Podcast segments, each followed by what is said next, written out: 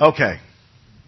This morning we are in the second part of a series that actually we began before the holidays. It ended right uh, before the holidays on discipleship. And uh, this is kind of the second part in the series. We did uh, eight or nine weeks on what it means to be a disciple, and now we're going to take that to the next level.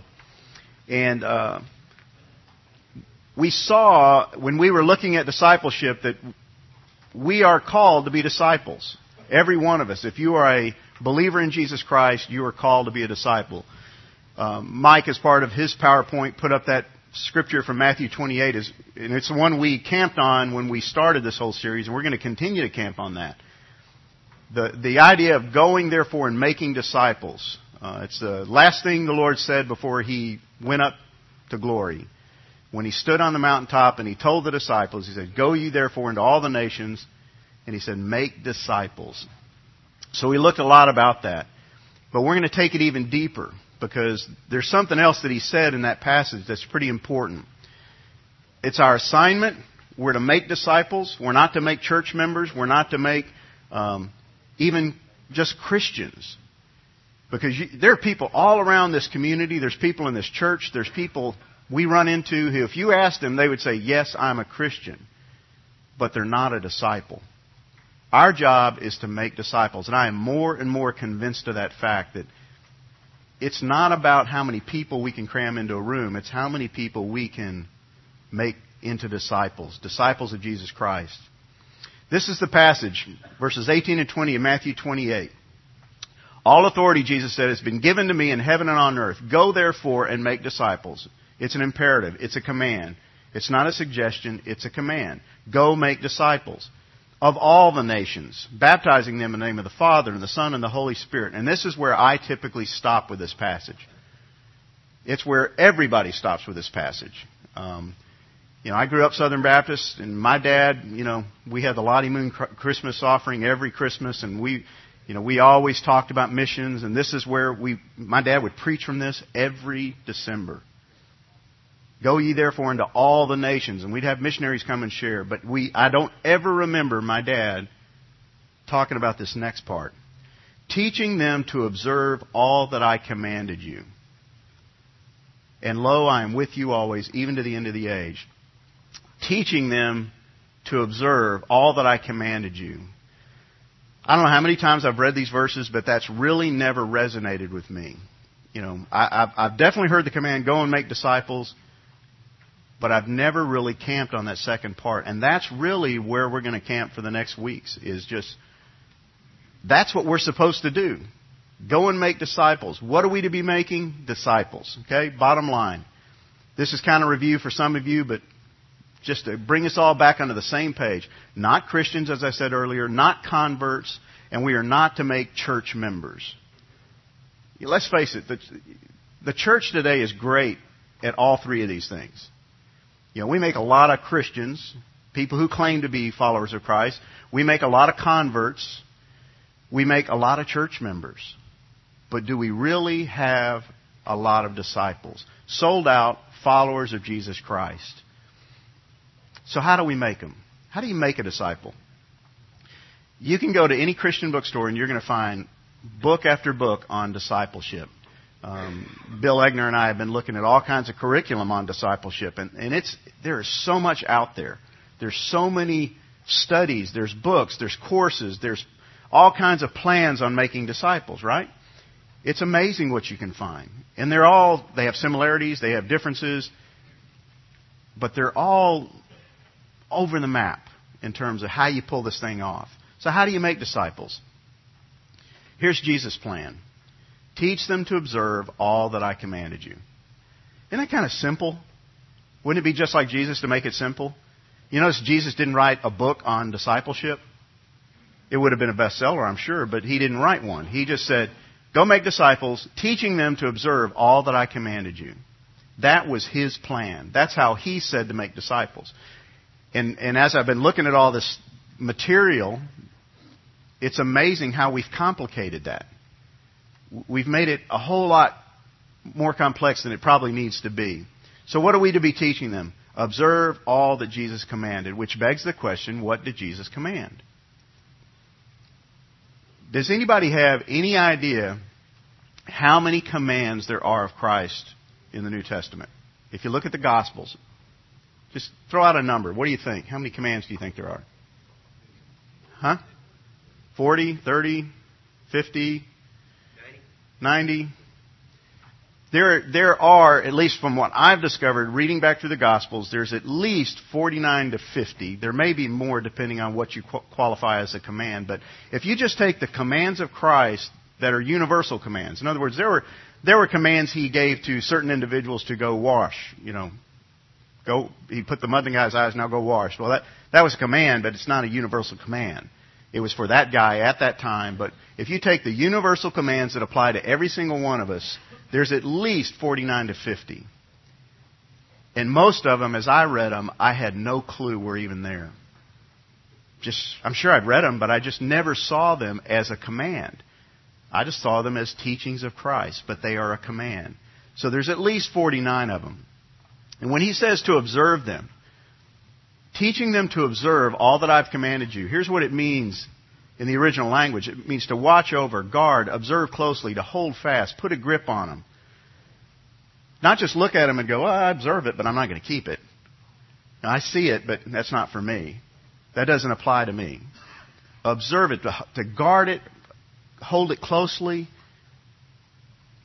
put a major league grip on it. I, I see it, I understand it, and it's mine, and I'm going to own it. I'm going to obey it. I'm going to keep it. It's interesting, it's the same word in the story of the Philippian jailer. He was told to keep Paul and Silas from escaping. And the same word is used, to observe them. That means he, not only just to watch them, he wasn't to watch them as they walked out the door, right? He was to observe and make sure that they didn't go anywhere. It's the same idea. We are to observe these, these commands of Christ. Watch them closely. Make sure that we keep them and it's not an option. Practical word studies in the New Testament, I love what they say. It means to obey, to keep in focus with the eyes, to observe, to give uncompromised attention to, to guard, to fulfill a responsibility, to pay attention to. So when, when Jesus says to the disciples standing on the Mount of Olives, and he says to you and I, teaching them to observe all that I've commanded you, this is what he's saying to them. And they knew it. Because what did they do? They did exactly what he said. If you go back, and this has been fascinating to me, and we're going to look at this over the next weeks. If you look at the teachings of the apostles in, in the rest of the New Testament, they are just extensions of every command that Jesus gave them. Everything Jesus commanded them when he walked the earth with them, everything they wrote is an extension of something Jesus commanded them. They just, they just added to it. They just said, here's what Jesus said, and they explained it. So if you go read the letters of Paul, you will see that almost everything, if not everything he wrote, is something Jesus commanded the disciples. So observe it, keep it, obey it. And, and listen to this obedience is not optional. It is for my kids. Have you ever noticed that with kids that obedience is optional? You know, that go clean your room? Yeah, sure, Dad. I'll get to it. It's not optional for us as, as Christians, we have to obey what Christ says. Jesus stated a simple fact that must be understood. If you love me, you will keep what I command. If you love me, you'll keep what I command. He's not giving an optional command. If you love me, then keep my commandments. That's how we read it, isn't it? You know, if we love him, then we'll do it. No, it's, you will keep my, my, my commandments. You will do it. He's saying that the man who truly loves him will keep his commandments. If he loves Jesus, he obeys. He seeks to please the one he loves in all that he does. Man, that's what I'm looking for. That's what I'm looking for in my life. It's not an option. It's not something you wake up in the morning and one day I feel like it and one day I don't. You know, I know that this is early in the morning. Believe me, I know this is early in the morning. Will you be here next week? I don't know. That's between you and the Lord. Is it hard to get up early? Is it hard to show up here? Is it, is it hard to have a quiet time every morning? Is it hard to do these things? Yes, it is. But if you love Him, you will keep His commandments. Now, I want to say this going in. This is not about a bunch of rules. This is not about rules, guys. I'm not going to give you a list of things to do and keep because that's not what this is about. This is about a relationship. If you love Him, you will keep His commandments. You will obey Him. And one of the things I've discovered in, in studying this is that this is all about the impossible. It's all about the impossible. Keeping the commands of Christ is impossible.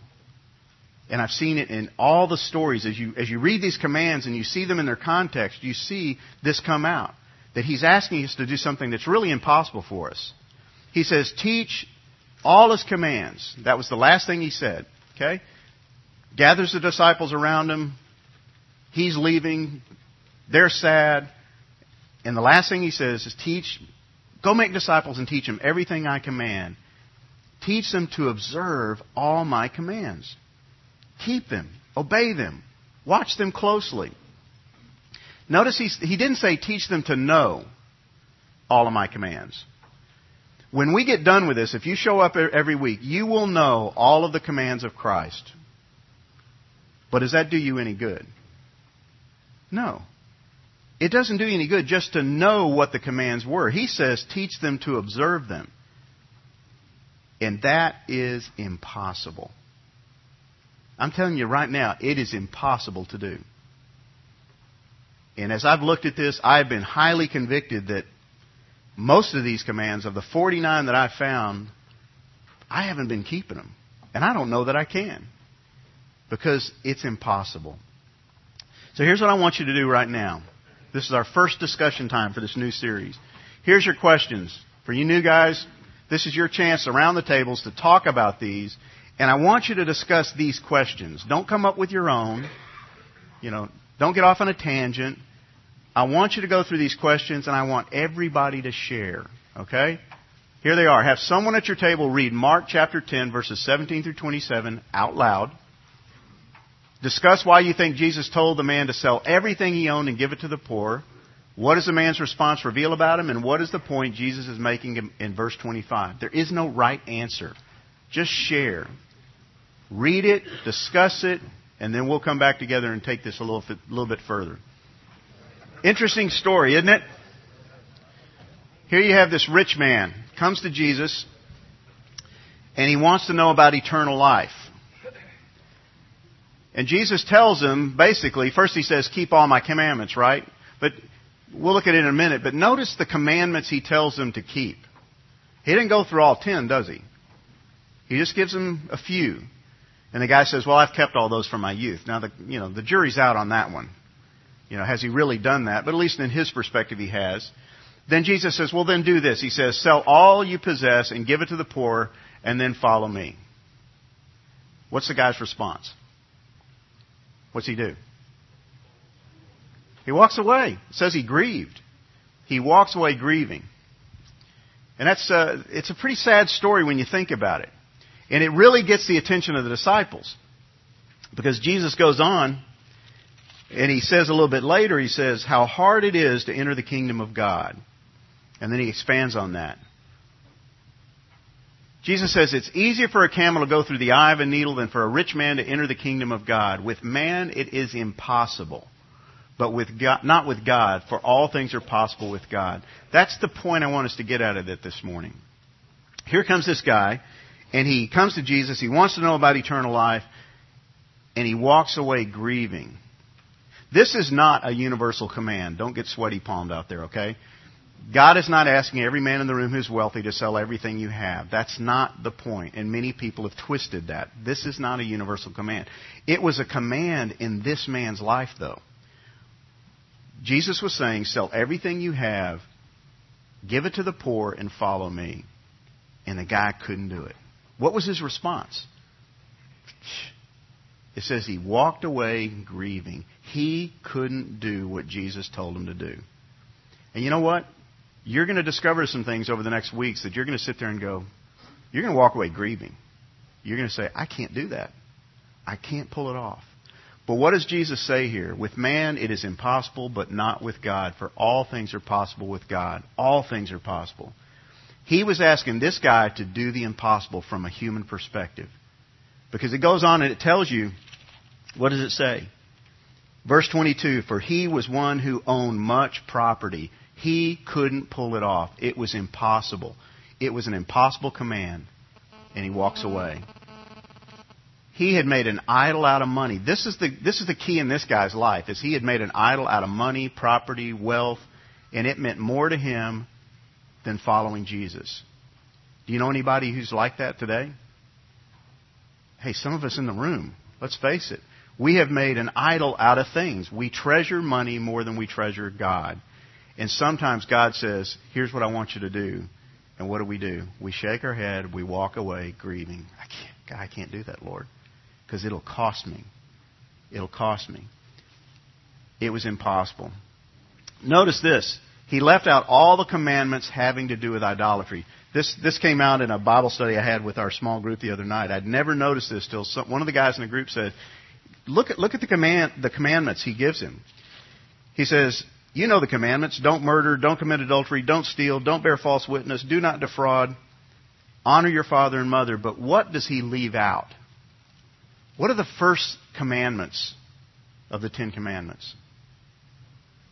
Have no other God before you. What did this guy have a problem with? He probably had not murdered anybody. He probably had not committed adultery. He probably did respect his, honor his father and mother. But what had he done? He had violated the primary commands. He had made other gods before him. And it's interesting that Jesus left those out. Because those are the ones that he had violated. You shall have no other gods before me. You shall not make for yourself any idol. You shall not worship them or serve them. These are the ones that he had violated. That was this man's problem. He had violated the commands of God. So to teach people to obey all the commands of Jesus is impossible. That's, that's the main thing I want you to get. This is going to be impossible, but with God, all things are possible. Otherwise, He wouldn't have told us to do it. He wouldn't tell us to, to teach them to observe all this stuff is if it's undoable. It's just undoable in the flesh. But in the spirit, it's, it's possible. So this is all about our inability and God's glory. This is really important to me, and it's something that I feel like the Lord is hammering through my head. What's the ultimate goal of keeping His commands? What's the ultimate goal? That God be glorified. That's what it's all about. But you know what I want to keep doing? I want to put myself in that position that I be glorified. Hey, look at me keep all the commands. Look at me be this godly man. Look at me. And so people look at me and go, wow, look at him. Man, if I could be like him. You know, the truth is, if you knew me very well, you wouldn't want to be like me. But I want people to worship me, but anytime I get in the driver's seat and I put myself in the pedestal, I have made a God out of me. It's all about that God be glorified. That's why it's impossible. Because if everybody could do it, who needs God? It's impossible. He's going to get the glory. It's not about you and me being successful. Whew, man, I've, I've, kept 40 of the 49 you know, commandments of Christ. How many have you kept? Oh, I kept three more than you did. This is not a competition, and it's not me being better than you. This is about God being glorified through my life. It's not about success. And that's really hard for us to get a grasp on. It, when we obey, God is displayed as the one who makes it all possible. If I keep any of the commands of Christ, had this man said, you know what? I'm doing it. I'm selling everything I have, I'm giving it to the poor, and I'm following you. Where would that strength have come from? Not him. It would have had to have come from God because it is impossible. Now, he may have done it for a week, he may have done it for a season, but if it wasn't of God, he would have gone right back to what he had before. I miss it. I got to have it. I want my money back.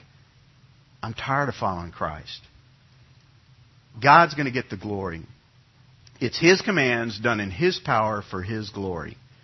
And if you try to step into that role, if you, if you say it's His commands done in His power but for my glory, you have got it wrong and you will fail. And you will be miserable. It's all about God's glory. So who Jesus is and what he commands. This is, this is a key point for us this morning. These two things are inseparable. Never separate who Jesus was and what he commanded. Don't take these as isolated little principles and leave out Jesus.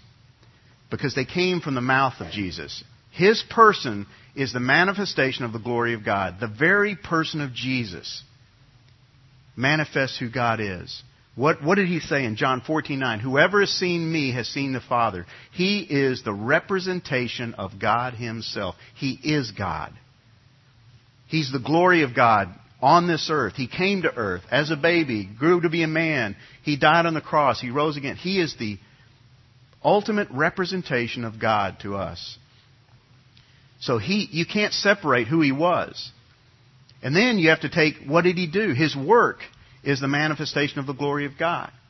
What did Jesus say in John 17:4? I glorified you on earth having accomplished the work you gave me to do. How did Jesus glorify God? Not just by coming, but by his actions. Everything he did brought glory to God.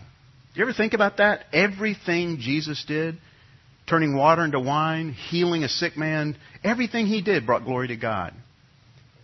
That's, that's his person, it's his very nature, and all of his works. So when we begin to see what he did and how he did it, we see the majesty and glory of God. Okay? That's why it's so important to look at Christ. And what he's commanding me and what he's commanding you is a life that displays the worth of his person and the effect of his work. Let me explain that so I can understand it. Maybe it'll help you. Jesus Christ came to die on the cross, right? We all, we all agree to that. Jesus Christ came to die on the cross in order that he might transform me from the kingdom of darkness into the kingdom of light, so that I might be a totally new creature. And so every time I live as a new creature, guess what it does? It displays the worth of his person and the effect of his work. Every time you and I do anything right, godly, guess who gets the glory? Jesus Christ and ultimately God the Father. Why? Because the only way it's possible is through Him. So as we keep the commands of Christ, we are basically, we're validating that Jesus' birth, His life, His death, and His resurrection have worth because it works. That's why we're here. Otherwise, He would have taken us. He left us here to display His glory. But what do we do? We spend 99.9% of our lives displaying our glory. Look at what I did. Look how great I am. Look how accomplished I am. And we rob God of glory when we do that. This is all, this is the reason he said, keep my commands. So it's about my transformed life transferring glory back to God. That's why he demands that we obey his commands. He doesn't suggest it. He, hey guys, here's the thought. You might want to try, try some of these. They might make you happy. And this is not a form of legalism. Please be real careful with this. Is it a test of our faithfulness or spirituality? In other words, if I keep these more than you do, am I more spiritual than you are? No. That's not what this is about. The obedience he demands is the fruit of his redeeming work. That's why we're here. It's, it's for our lives to display the redeeming work in our lives to those around us of Jesus Christ. So as I, I read these commands and as I begin to obey these commands, in the power of the Holy Spirit within me, it reveals to those around me that God is real and Jesus Christ is who He says He is. Because I can't do it any other way. When we do it, it displays His personal glory. Man, think about that. You, you are a vehicle for displaying the glory of Jesus Christ and God the Father on this earth. And people should be pointing at you and pointing at me and saying, wow, where does this guy get that from? Where does, how does he get the ability to do the things that he does? I love what John Piper says. The Son of Man came to save people from their suicidal love affair with possessions and every other idol, and to lead them into a kind of impossible obedience that displays the infinite worth of Jesus. I, I just love the way he says it. The suicidal love affair with possessions. You ever thought about that? That you have a suicidal and I have a suicidal love affair with stuff? I mean, we'll kill ourselves to get stuff to the point where we lose our joy and we lose our relationship with Jesus Christ But no, it's about an impossible obedience that displays the infinite worth of Jesus. That's what it's all about. Jesus said this about Israel. Therefore I say to you, the kingdom of God will be taken away from you and given to a nation producing the fruit of it. What's he saying? He's telling Israel that I am going to create a people, us, who are going to glorify me, Jesus Christ, by bearing the fruit of his kingdom. That's what I'm going to do. Hey, Israel, I came to you. If you heard Ted's sermon on Sunday, what did he say? They muffed it. Now they're going to get that mulligan, but right now they've muffed it. So I'm going to create a people who will glorify my work, my person, who I am, by bearing the fruit of his kingdom. That's what we're here to do. Bear the fruit of his kingdom. If you want to have some fun sometime this week, just take those two stories, get a, get a notepad, and just do a comparison. It, it really is interesting because if you look at uh, verse 1 or verse 2 of chapter 19 of Luke, it says, Zacchaeus comes to him and it says, he was rich. He was rich. Both stories qualify it that these guys were rich. Here's the key. This, everything we're getting ready to do over the next weeks is not about you. It's not about me. It's about him. Now, I know you hate that because I hate it. Um, I want to be the star of my story. Um, the problem is when I'm the star of my story, I screw everything up. I'm not meant to be the star of my story. He is. And so it's, it's not about you, it's not about me, it's about him. So as we go through this, keep that in mind. And if you look at this story of Zacchaeus, how could this guy give away half of what he owned? Look at verse 8. Lord, half of my possessions I will give to the poor, and if I have defrauded anyone of anything, I will give back four times as much. Had Jesus asked him to do this? No. He just offers it. Now, how did this guy get rich to begin with? Tax collector. He was a defrauder by trade. That's how he made his money. As a tax collector, he represented the Romans. The Romans said, go collect this tax from the Jewish people. He was a Jew. And he would go to the people, and here's how he made his money. He would just add on to what they owed, and he kept the difference. Whatever he collected above what Rome wanted went into his pocket, and he was what? Rich. He was good at this. He was also hated by everybody in his neighborhood. But how did he get the willpower, if you want to call it that, to do this? How could he give back four times of everything he defrauded? Can you imagine that? That's financial suicide. To give back four times what he had defrauded. Here's how because with God, all things are possible.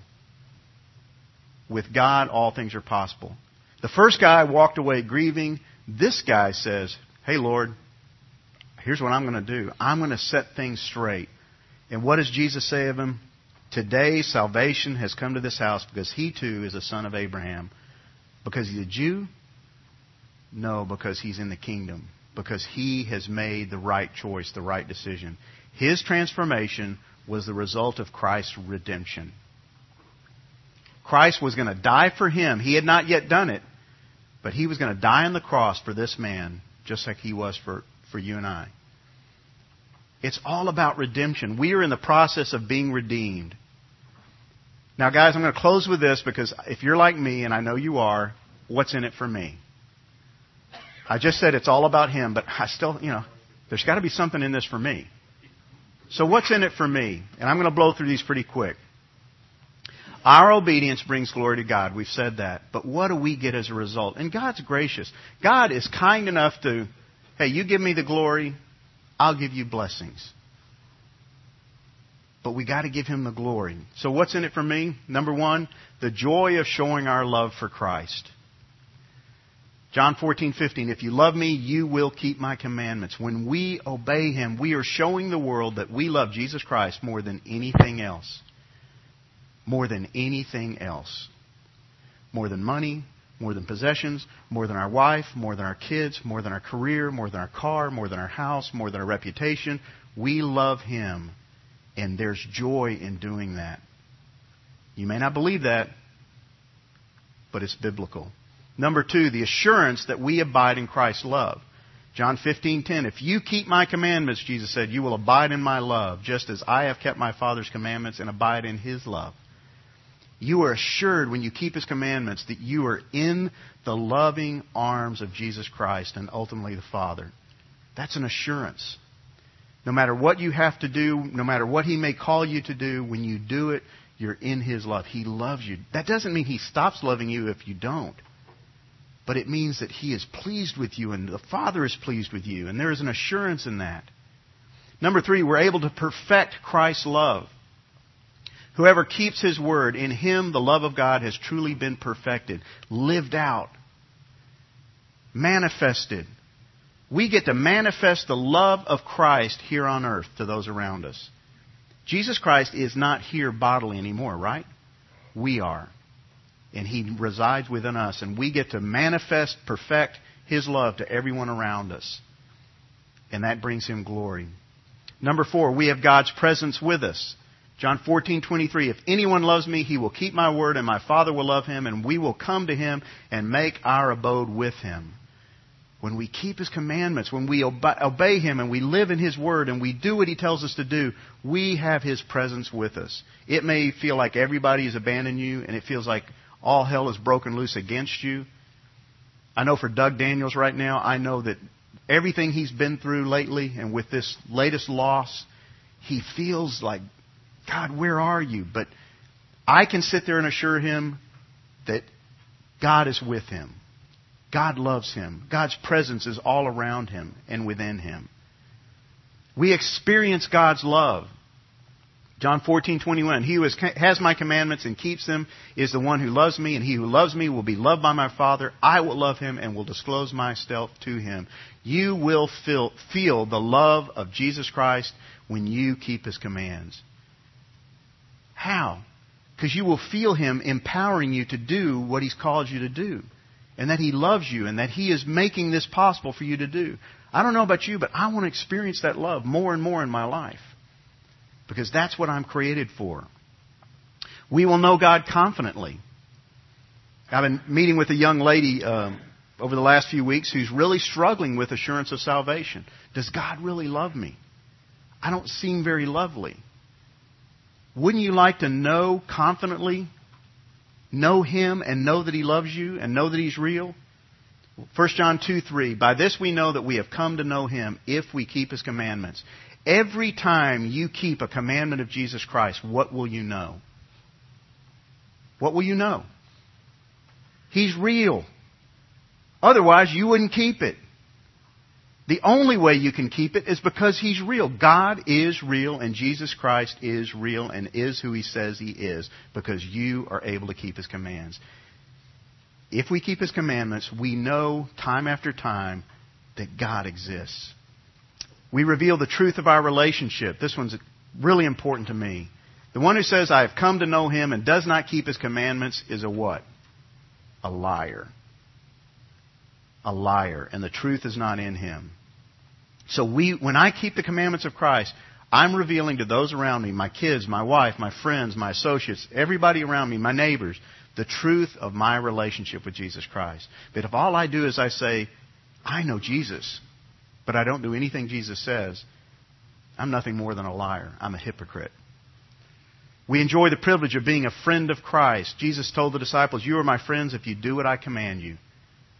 You want to be a friend of Christ? Do what he commands you. What a privilege to be a friend of his. Having your prayers answered. Whatever we ask, we receive from him because we keep his commandments and do the things that are pleasing in his sight. Got any prayers that have gone unanswered for a long time? Maybe it's a case of you haven't been obeying Christ. You haven't been keeping His commands. This doesn't mean everything you pray for will get answered, right? I think we're all smart enough to know that. But as we come to know Him and we obey Him, guess what? Our prayers will change. You'll probably stop praying for the same things you used to pray for because you're becoming more like Him. How about we bear much fruit? If you abide in me and my words abide in you, ask whatever you wish and it will be done for you. By this my Father is glorified that you bear much fruit and so prove to be my disciples. Our lives should be bearing fruit. Everywhere we go. And when we bear fruit, what are we telling the world around us? Not only are we a disciple, but Jesus Christ is real, and He gets glory. Everything He claimed is true. How about the joy of loving one another? 1 John 5, 2 and 3. By this we know that we love the children of God. When we love God, observe all His commandments. For this is the love of God, guys, that we keep His commandments, and His commandments are not burdensome. This is how we know we love the children of God. You know, some of you guys are really hard to love. I hate to break the news to you. And I know some of you guys really don't love me. And I understand that. But you know what? It's not about me loving you. It's about me loving God first. And then I'll be able to love you more. Every, every struggling marriage that I can think of, that I'm aware of right now, every struggling marriage, I really think the key is if those two individuals could fall in love with God, they would fall more in love with one another. But you know what the problem is? They're so in love with themselves, they can't love God or their spouse. And I look at them, they sit in my office, and I think, neither one of you are lovely. I couldn't love either one of you. I can't understand why God loves you. Quit trying. Hey, I'm sorry, guys, but wake up and smell the coffee. They're not going to heal their marriage by trying to fall back in love with each other because they're not lovable. Fall in love with God and you'll learn that, man, if He can love me, I can love her. Because I'm a whole lot more screwed up than she is. It's about falling in love with God. The joy of loving one another. Man, I long to see more love in our marriages, but I long to see more love for God in our homes, in our lives. That's what's going to change marriages. That's what's going to change relationships with your kids is go fall in love with God. That'll give you the capacity you need to love one another. Keep his commandments. Number 12, knowing you're a true disciple. A new commandment I give to you, that you love one another, even as I have loved you, that you also love one another. By this, all men will know that you are my disciples, if you have love for one another. You want to be a true disciple, not a fake one? There it is, guys. Keep his commands. Keep his commands. And finally, we demonstrate ultimate love. This is my commandment that you love one another just as I have loved you. Greater love has no man than this, that one lay down his life for his friends the ultimate sacrifice of love, what Jesus Christ did for you and I. Well, the commands of Christ. We're going to look at um, one next week. You should have homework. It's, it's repent. It's the very first one Jesus Christ came and said, repent. Now you're going to sit there and say, well, I've already done that. Sorry. You're never done doing that. So we're going to look at repent and I really encourage you guys, I know you're busy. I know you've got lots of things to do. I know there's, you know, Mavericks games and there's all kinds of stuff going on. Do your study. Not for me. I don't really give a rip. But do it to where you can grow and you can share with the guys around your table and let God change you through the power of His Word. Before I pray, let me uh, say this. Barry Richard, who cooks our breakfast for us, if you want to encourage him, he does it for free. He just comes up here at 4 o'clock in the morning. If you want to put some money in his tip jar, it will help him tremendously. Um, it's on the table as you walk out. Uh, that would minister to him. Secondly, if you're sitting at a table and there's a roster there and your name's on not on that roster, just write your name in so that we have record of that. That will help us tremendously. Let me close this in prayer. Father, we come to you this morning. We thank you that you sent your Son, Jesus Christ, to die on a cross in my place and in the place of every single guy sitting in this room. Not just to get us to heaven, but to transform us here on this earth. May we truly be men who are being transformed in the likeness of Jesus Christ. And may we understand and learn what those commands of Christ are and begin to keep them in the power of the Holy Spirit. Not so that we can brag and look good to one another, but so that our lives may bring glory to God because it proves the reality of the redemptive work of Jesus Christ. Because the only way we can do it, Father, is because Jesus Christ is who He says He was. He did die on the cross. He did rise again. He is the Redeemer of mankind. And He resides in me. May my life and the life of every man in this room reflect the reality that we are followers of Jesus Christ and we are being transformed daily into His likeness. Father, help us fall in love with you so that we can fall in love with one another, fall in love with our wives, fall in love with our kids, fall in love with a world that is going to hell in a handbasket.